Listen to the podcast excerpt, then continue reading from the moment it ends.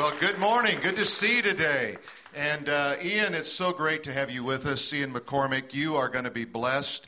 Stay over. Uh, second service, come tomorrow night and be blessed. And then tonight, uh, Jared Davidoff will be speaking, and we'll have food trucks here at 6, and then we will have our final night of our crusade at 7 o'clock. And for those of you who've been a part of it, God has really done some amazing things. We've seen uh, uh, well over 100 decisions for Christ, and God has uh, just done some amazing things in our midst. And to God be the glory. Amen. Amen and amen. Uh, also glad to have a dear friend of mine, uh, Dr. Linus Morris. Doc, uh, Doc, where are you at? Back in the back? All right, turn around and give him a, put, put your hands together for Linus.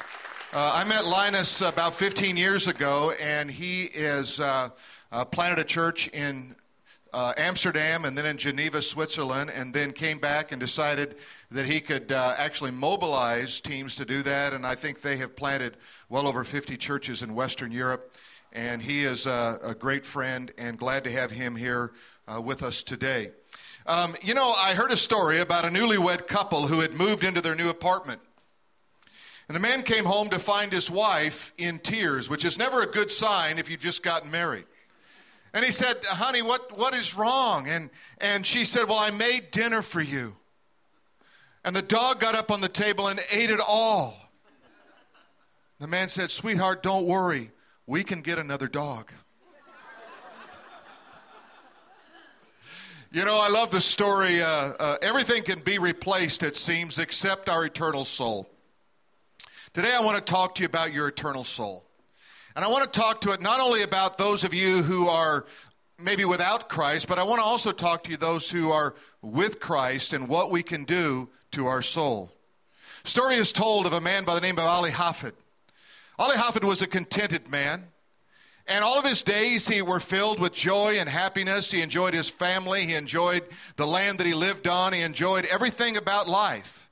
One day, a, a, traveler came from a distant land and he sat down and he began to tell Ali Hafid about diamonds. He'd never heard of such a thing as diamonds. And with it, he said you could buy anything you want. With just a diamond the size of a man's hand, you could buy the world. That night, Ali Hafid went to bed a discontented man, a man who really wasn't happy any longer. Now, all he could think about was diamonds. All he could think about were those things that shine with all the brilliance of the sun and every color of the rainbow. And he wondered, how could he obtain these diamonds? In the morning, he got up and he began to talk to the traveler, and he, he asked him more about it. And he said, Where could I find these? And he said, In the, in the, in the land beyond the sand, in, in the land where, the, where there's flowing of all kinds of great things. And Ali Hafid that day made a decision. The decision was that he would leave his home he would leave his family, he would leave everything he had, and he would go in the pursuit of diamonds. And one day he would return. And as he returned, he would bring home these diamonds and he would, he would show his family his worth and he would bless his family with all these great riches. Well, Ali, Ali Hafid spent his life trying to find these diamonds. And in the end, he left himself a dejected man, poor, starving, and finally threw himself in to the ocean, ending it all. You see, Ali Hafid didn't understand something about life, that the riches that he really had were there all along. The new owner of his property came, and one day he was out by the stream that ran behind the, the, the property there, and he looked down and he saw something that flashed with the color of the rainbow. He put that, that rock, that shiny rock, on his mantle, and that same traveler came by not too long after and as he sat down, he looked on the mantle and he noticed and he recognized it immediately as a diamond. And he said, Has Ali Hafid come back? Did he find the diamonds? He said, No, Ali Hafid has never come back. He said, Where did you get the diamond? He said, I found it in the stream behind our property there. It's full of these diamonds. You see, Ali Hafid all along lived on what is known as the Golconda diamond fields richer than even the Kimberley diamonds. All the time, the riches of all eternity, it seemed for him, were in his backyard. The Lord Jesus said it like this in Matthew chapter 16 and verses 24 through 26. Then Jesus said to his disciples, If anyone desires to come after me, let him deny himself. Let him take up his cross and let him follow me. For whoever desi- desires to save his life will lose it, and whoever loses his life for my sake will find it. For what profit is it to a man if he gains the whole world and then forfeits or loses his soul? Or what will a man give in exchange for his soul? I want to talk to you a little bit about your soul, and I want to give you one more scripture from the book of Proverbs. In Proverbs 24 and verses 3 and 4, it says, Through wisdom a house is built, by understanding it is established, and by knowledge the rooms are filled with all the precious, all the pleasant riches. If you go back and take a look at that, it is through wisdom. You're going to find three words that are laced their way through the book of Proverbs it is wisdom, knowledge, and understanding. And that trilogy of words is pointing you to God Himself. For it is in wisdom that we understand the Father, who is wisdom to us. It is through the understanding that we understand the Spirit of God who enlightens us and brings to our mind all the deep riches of God. And it is by knowledge that we come to know about God and the things of God in the Son of the living God. As you think about your soul, your soul is your innermost part. It is the place that God has reserved for Himself. But it is also the place of your mind and your will and your emotions. It's a place where we can store all kinds of things.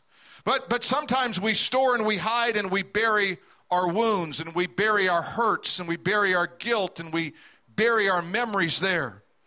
These are things that are just too painful to retain in the conscious mind, and so we push them in to the subconscious mind and we try not to deal with them or, or work with them. Brain scientists tell us that we can only actively really navigate five to eight thoughts in our conscious mind at one time. But in our subconscious mind, we can process some 400 billion thoughts at one time. But what happens is, as those thoughts move from our conscious mind into our subconscious mind, now they're stored like a filing cabinet that's overstuffed. But sometimes, if those are the wrong kinds of thoughts, if those are toxic thoughts, if those are hurts or pains or difficulties, we've really never yielded fully to God. Those become open doors for the enemy to come. And he begins to look for a strategy of destruction through those, those things of the past, those open doors. You see, if the enemy, if we don't fully deal with a wound in our life, if we don't fully deal with an issue or a sin in our life, then Satan has legal right to begin that strategy of attack and bring us to a place of defeat. There's five aspects of your soul. We think of it more normally as the human being, but it really is that, that spiritual man, the soul, where sensation is one of those dimensions of the soul. We know that the rich man and Lazarus both had the sensation in that underworld. We know that another aspect of the soul is our thought. We have a brain, but we also have a mind, and our mind is eternal. It's a part of the makeup of that spiritual man. We also have a belief system. Our belief system goes with us from, from here into the grave and then into all eternity. We have desire within that soul. It's an aspect of the soul, and we have a will, we have a choice that we can make. But as you think about your soul, I want you to think about some of the conditions of your soul. The Bible says we can destroy our very soul. In Matthew chapter 10 and verse 28, let's look what the scripture says. And do not fear those who kill the body, but cannot kill the soul, but rather fear him who is able to destroy both soul and body in hell. Now we see that and we've heard that scripture, but sometimes that is pulled out of context and we don't see it in the big picture of what God is trying to communicate. Let me just back up and read verses 26 and 27. He says, Fear them not, therefore, for there is nothing covered that shall not be revealed. Now think about that. Everything you cover up, God reveals. Nothing everything will be exposed before the hand of God. And then it says, and hid that shall not be known. God is saying, I want you to live a transparent life. I want you to live a life that is open before me. It goes on to say this What I tell you in darkness, that speak. In other words, what God is saying, I'm going to whisper things to you in the darkness of the night. I'm going to speak to you when no one is around. I'm going to tell you great and mighty things. And what I speak to you in the darkness, I want you to speak in the light. And then he says, And what you hear in the ear, that you preach upon the housetops. And then he says, verse 28, Do not fear those who kill the body don't fear those when you speak my name. Don't fear anyone. Don't let the enemy intimidate you. Don't let circumstances or situations intimidate you. You see, there is a warning to all who would claim to follow Christ in this. I believe that we do not see New Testament results because we do not live out New Testament faith. If we were living our faith out like the believers of the first century, what kind of things would we see transpiring in our world? I went through various articles on, on the website this past week and just read about those who have stood for their faith in different places. In one situation where a, a group of Christians were, were handcuffed and getting ready to face death, and the last words out of their mouth were to these ISIS terrorists were, Father, forgive them. You know, I remember one by the name of Saul. We know him in the Bible as Paul, who was converted because of the, of the stoning of Stephen. And it was the last words where he said, I see Jesus. I see Jesus, and he's, he's there at the right hand of the Father. And it says that that was, a, that was something that just kept goading against Paul all of his life. You see, I believe New Testament faith is still available, but we must reclaim it. We must reclaim it in the murky waters of doubt. When doubt rises up, we say, No, I'm going to follow Jesus. We've got to reclaim it amidst all the religious traditions that get in the way and all, all the covered pride that is overly concerned with being proper. Have you ever felt like you just had to be proper and not speak his name? You ever felt like you just couldn't really be what God wanted you to be because what would other people think? I was talking to someone this last week and they were saying, Well, I'm just so afraid if I don't get it right, you know, I'm not, if I don't communicate the gospel right. And, and I said, Well, where do you think their destiny will be if you say nothing? Think about that. We have lost the fervency and the power of the Holy Spirit, and we need a fresh baptism of power, one that fears only God. Then we preach the message of God on the housetop, as Jesus said. Then on every street, the message of Christ will be proclaimed without fear and without shame. Jesus asked then again another aspect or condition of our soul what would you give in exchange for your soul? It says in Matthew 16 26, or what will a man give in exchange for his soul? What would you give up for that? What would be the thing? Don't be fooled by a counterfeit. What would you really give? And now remember this your soul is your mind, your will, and your emotion, and that dimension of you that is so linked to God that you cannot separate it. And what we do is we try to separate our will and our mind and our emotion from that, and we say, over here I will I will give myself to this, but over here I'll I'll try to live my life for God. He says, You can't do that. What will you give in exchange? God, I, I'll give you this if you'll give me that. God, I, I really love you, and God, I really want to follow you, but I can't give you my time because I've given my time to these other things. I'm beginning to exchange my soul for things. So I live out my life in this one dimension, but in this other dimension, I'm trying to say, God, I love you with all my heart. Jesus would go right to the heart of that. There's an old word in the Old English, it's the word vex. We don't use it anymore at all, but it's a word that has such depth. I want to give you a bit of an understanding of what it means to vex your soul. It says throughout Scripture there were those whose soul were vexed. It means to irritate, it means to plague or to torment. It means to harass or to afflict or to disturb, to disquiet, to agitate, to trouble, or to distress.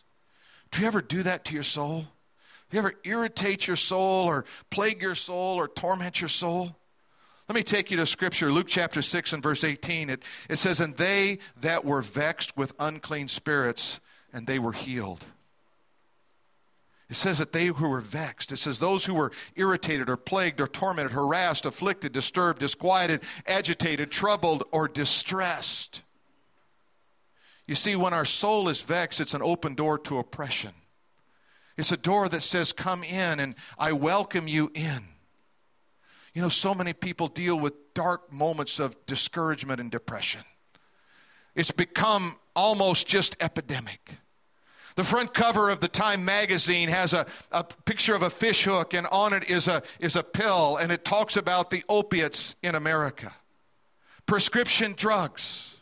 Right now, there's enough prescribed ju- drugs by doctors in America for every single man, woman, and child to have a one month supply. And what happens is when these opiates come in, what they found out in research is that your pain receptors double and you remap your nervous system. So, in other words, when it says it doubles your receptors, it means that now you need twice as much as you needed before because your body expects you to go through pain. And if you don't go through pain, your body says something's wrong because pain is there to slow you down. So, the body automatically morphs itself and doubles the pain receptors. Then it begins to remap your nervous system. And we're living in a day where it is epidemic. It is a greater problem with opiates today than it is with heroin. That's shocking, isn't it?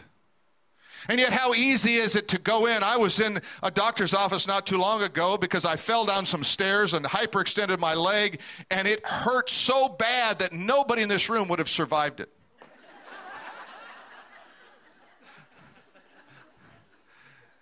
And I didn't know if I needed surgery. I didn't know what I need. I've never had surgery. I've never spent the night in a hospital. I don't know anything about that kind of stuff. I just figured it was easier to stay out of that place, right? Amen? And so, uh, so the doctor said to me, Well, why don't I give you some pain medicine? And I said, Like what? And he began to tell me things. And I said, You know, I don't think I want to do that. I don't want to get myself in that world because I'm not sure what that'll do to me. But it was so easy. Just, well, if your knee hurts, well, I'll give you something. I'll give you a little, I'll fix it for you right now. You see, and, and, and what happens is we open up our heart to things sometimes, and, and spiritual oppression comes in, and, and Satan comes in and he says, Let me have some legal right. Have you ever, you ever heard anybody talking who's going through a bad time and they said, I feel like Job? You ever heard that? Have you ever felt like Job? Right? I feel like Job. Now, what that typically means is I'm a really good person and I'm having the worst day of any human being on planet Earth. Nothing can be compared to the day that I'm having, right? That's what it means to be in Job. And a lot of people are confused by Job because they look at Job and they say, well, Job was a good guy. Why did that happen? And when you open up the Bible in the first chapter of Job, you know, here is God and here are all the angels of God. And then it says Satan appeared before the, God also. And God says to him, now this is interesting, God says to him, Where have you been? He said, I've been going to and fro across the earth, right? In other words, I'm, I'm looking for someone to clobber. That's what I'm really doing. And then God does the unthinkable. He brings up Job's name. He said, Have you considered my servant Job? For there's none like him on the earth that turns away from evil and fears God. He says, You know what? If I touch him, if I touch him, he will curse God.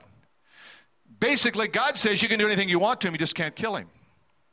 Now, you know, those are the times when you really don't want God to remember your name. Amen?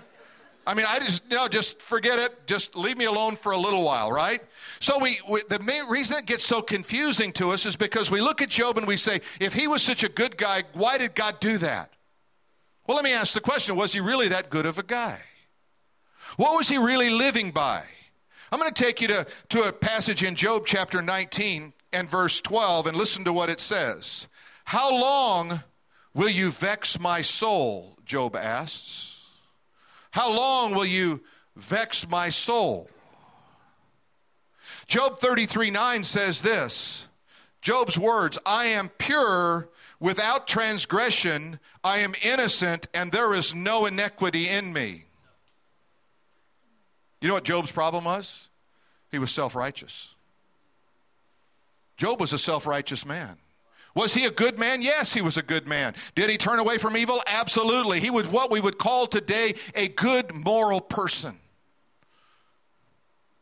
But he was self righteous. He had opened the door to self by self righteousness to the enemy to come in and oppress him.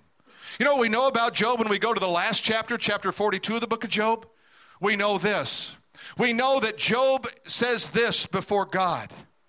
He says, I heard of you with the hearing of the ear, but now my eye sees thee, and I repent in sackcloth and ashes. But it wasn't over yet. It says that when Job prayed for his friends, God restored the fortunes to Job. Job had to give up self righteousness first. He thought he was better than his friends. He thought he was justified in whatever he did. He said, No, you have to humble yourself. You have to realize who you are and who I am. Because you see, what God did, now watch this, this is, this is interesting. What God did, because of his self righteousness, God opened a door for the enemy to come in and bring oppression on Job. Let me ask you something. Are there any doors open in your life right now that need to be closed? Could be in any area in your life.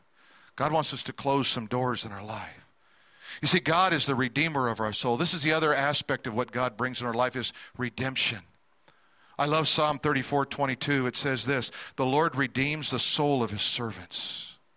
You know what that means? It means to buy back. We're in slavery and God buys us back. He redeems the soul of the servants and none of those who trust in him shall be condemned. No condemnation for those in Christ Jesus. Romans chapter 8 and verse 1. What about these words? What Jesus said in Matthew 22 and 37. It says, Jesus said, You shall love the Lord your God. How? Why, you should love him with all your heart. You should love him with all your soul. You should love him with all of your mind. Isn't it interesting that he put those things together? He said, I want you to love me with your heart. I want you to love me with your soul. I want you to love me with your mind because those are going to be the three avenues that the enemy is going to come in. He's going to come in and he's going to hit you on the emotional level in your heart, in the spiritual level in your heart. He's going to hit your mind and your will and your emotions, and he's going to come in and he's going to look for an open door, an old wound, some guilt, condemnation. He's going to look for those things, and when he finds them, what he's going to do, he's going to try to start getting his way in there. You know what your heart is? It's the center of your physical and spiritual life. Right in the center of your physical and spiritual life, He wants to get there.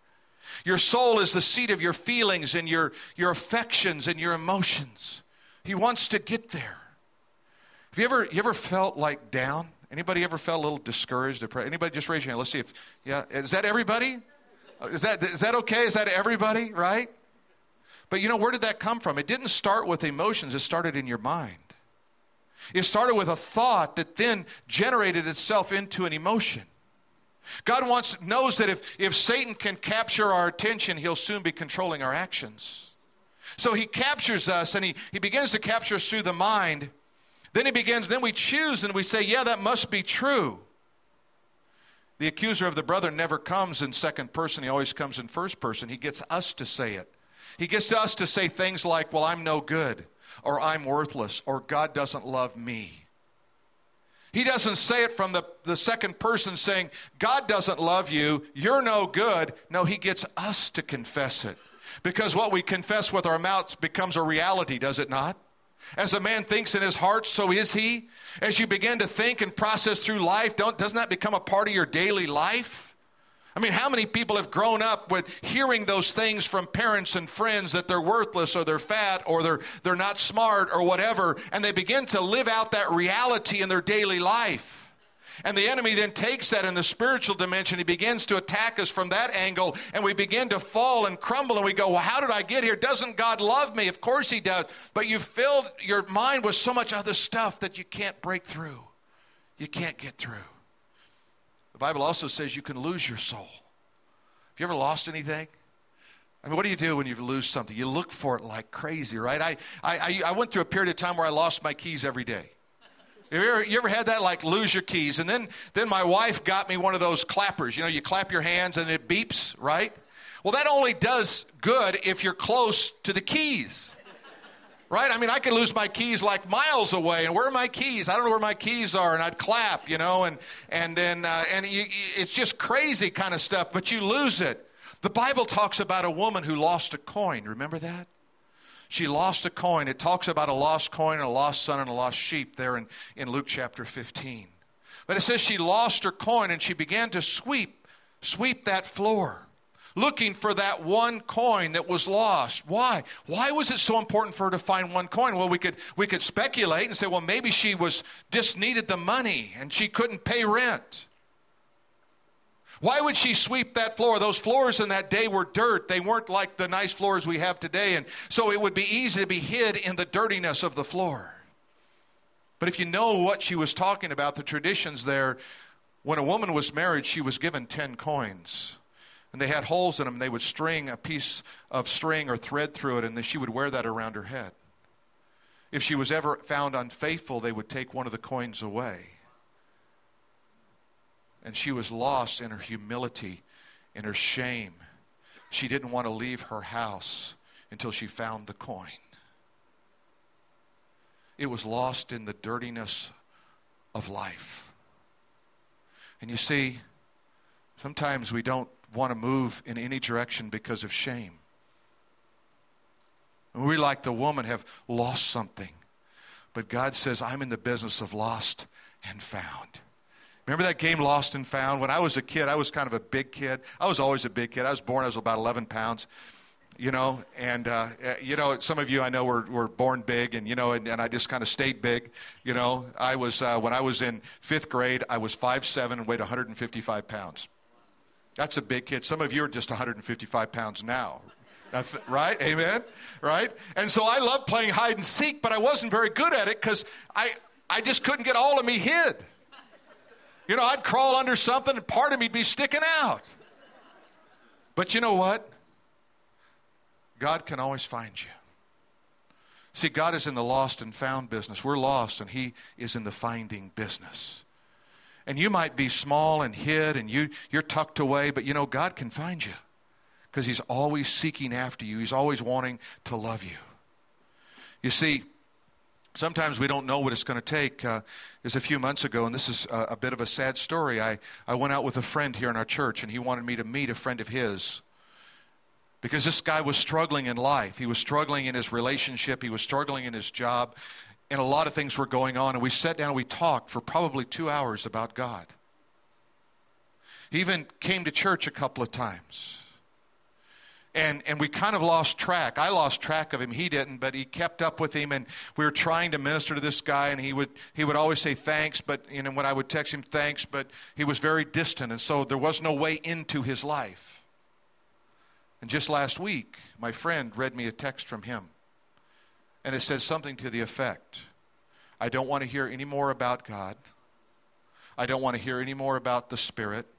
I don't want to read the Bible. I'm not coming to church. Leave me alone.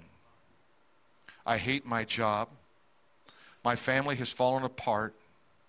His world had hit a wall. And he determined somehow life without God was going to be better. Life without his family was going to be better. Life without his job was going to be better. You see, in a sense, he had lost his soul. He was wandering, he didn't know what to do. And that God shaped vacuum that God has given us, whereby we live and move and have our being, it had been damaged, it had been hurt, but it had also been lost. The conflicts of life can do that to us.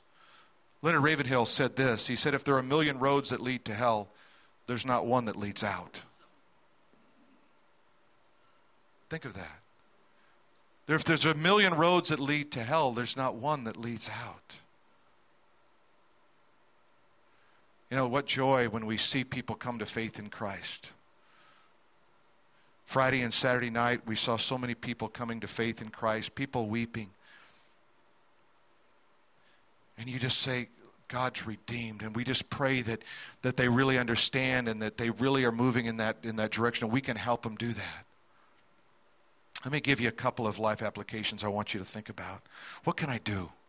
What can I do about my soul? I think, I think one of the things you can do about your soul is ask yourself, is there anything in my soul right now that, that is an open door that I need to somehow close?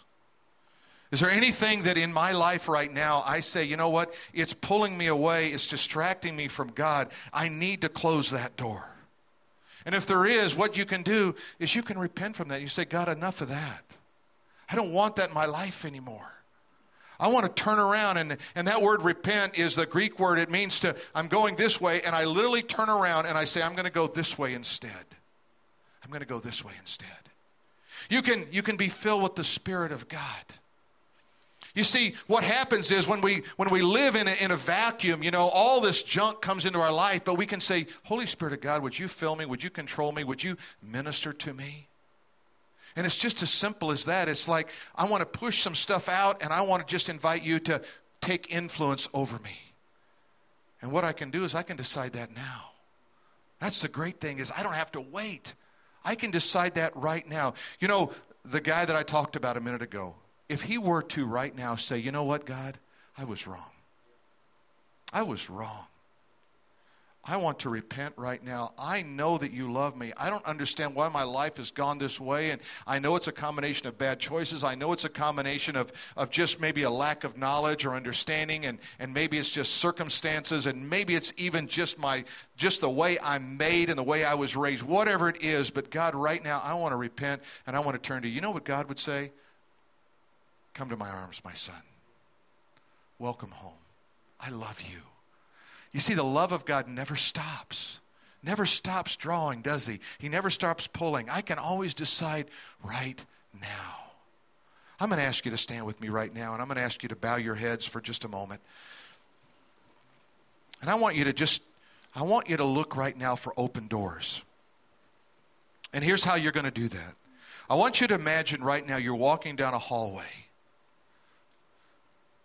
Hallway's well lit and it's filled with doors, hundreds of doors. But those doors are the doors of your life. And each one of those doors has a name on it, has a tag on it, has a title on it of some kind. As you're going down those, those doorways, you notice that, that they're all shut. They seem to be tight. You even reach down and you, you grab. Just reach down and grab and check a couple of those doors. One of those doors is maybe a door that talks about your life in a very intimate way, something you never share with somebody, and you notice that that door is unlocked. You look across the hall and there's another door, it's cracked open. And I wouldn't presume to know what is on your door, the doors of your heart. But you have a choice right now. I want you just to take that door where you've got a crack open say, God, forgive me. I've left a door open for the enemy. And I want to shut that door this morning. You're just going to reach inside, you're going to turn the lock, and you're going to pull the door shut, then you're going to double check it. You're going to say, That door's shut this morning. One of those doors might be labeled pride. You say, You know, God, I've been a proud man, a proud woman, and I, I want to humble myself before you, and I'm going to put the lock on, and I'm going to pull that door shut. I'm not going to let the enemy get in. I'm going to humble myself before the mighty hand of God. You look across the hallway, and there's another door there. And that door says impure thoughts. And somehow you've justified impure thoughts because nobody knows, nobody sees, nobody's going there.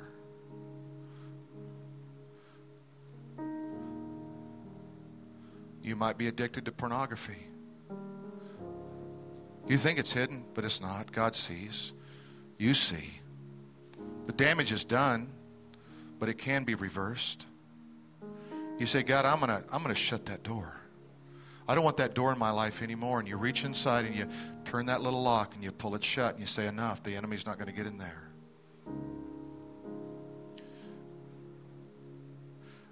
Another one of those doors is other people's view of you, and you, you feel like people maybe don't like you.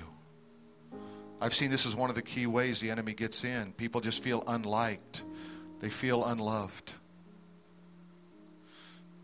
And maybe you've got a reason for it. Maybe you grew up in a home where you weren't loved. If that's the case, you need to just maybe get it, the name of that person, the face of that person in your mind right now, and look him in the eye and just say, I forgive you for not loving me and accepting me. I forgive you. I know you are probably operating out of your own hurt and your own pain, and I forgive you. And then you're just going to ask God to fill you right now with His love and His acceptance. We've all heard that statement hurting people hurt people. Well, let's not be hurting people so we're not tempted to hurt someone. You reach inside that door, you block it, and you pull it shut and say, I'm turning away from that. That's not going to be an open door for me anymore. Now, I got to warn you right now. Those doors have a tendency to come back open. And you have to set a new pattern in your life a pattern of joy and a pattern of love, a pattern of acceptance, a pattern of keeping those doors shut.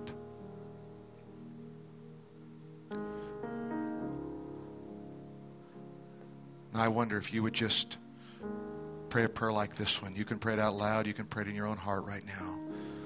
Dear Lord Jesus, my soul belongs to you.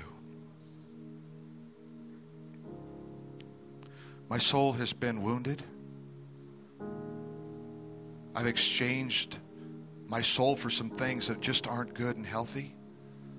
But I want to reject those things right now. I give you my mind, my soul, and my heart that I might love the Lord my God with all of those aspects. Jesus, fill me with your spirit right now. Take away the hurt, the pain, the difficulties, the struggles of life. And give me the joy that passes all understanding.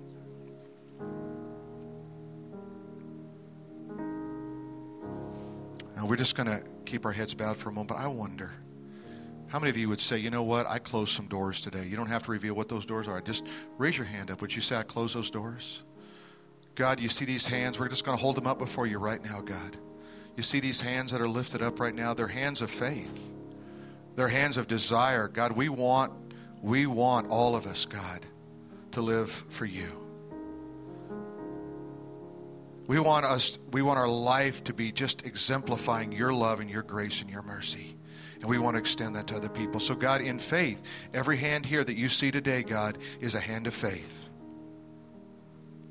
It is an offering, a wave offering before the Lord. God, we wave before you and we say, Take our heart, our mind, our soul, and our strength in the wonderful name of Jesus our Lord.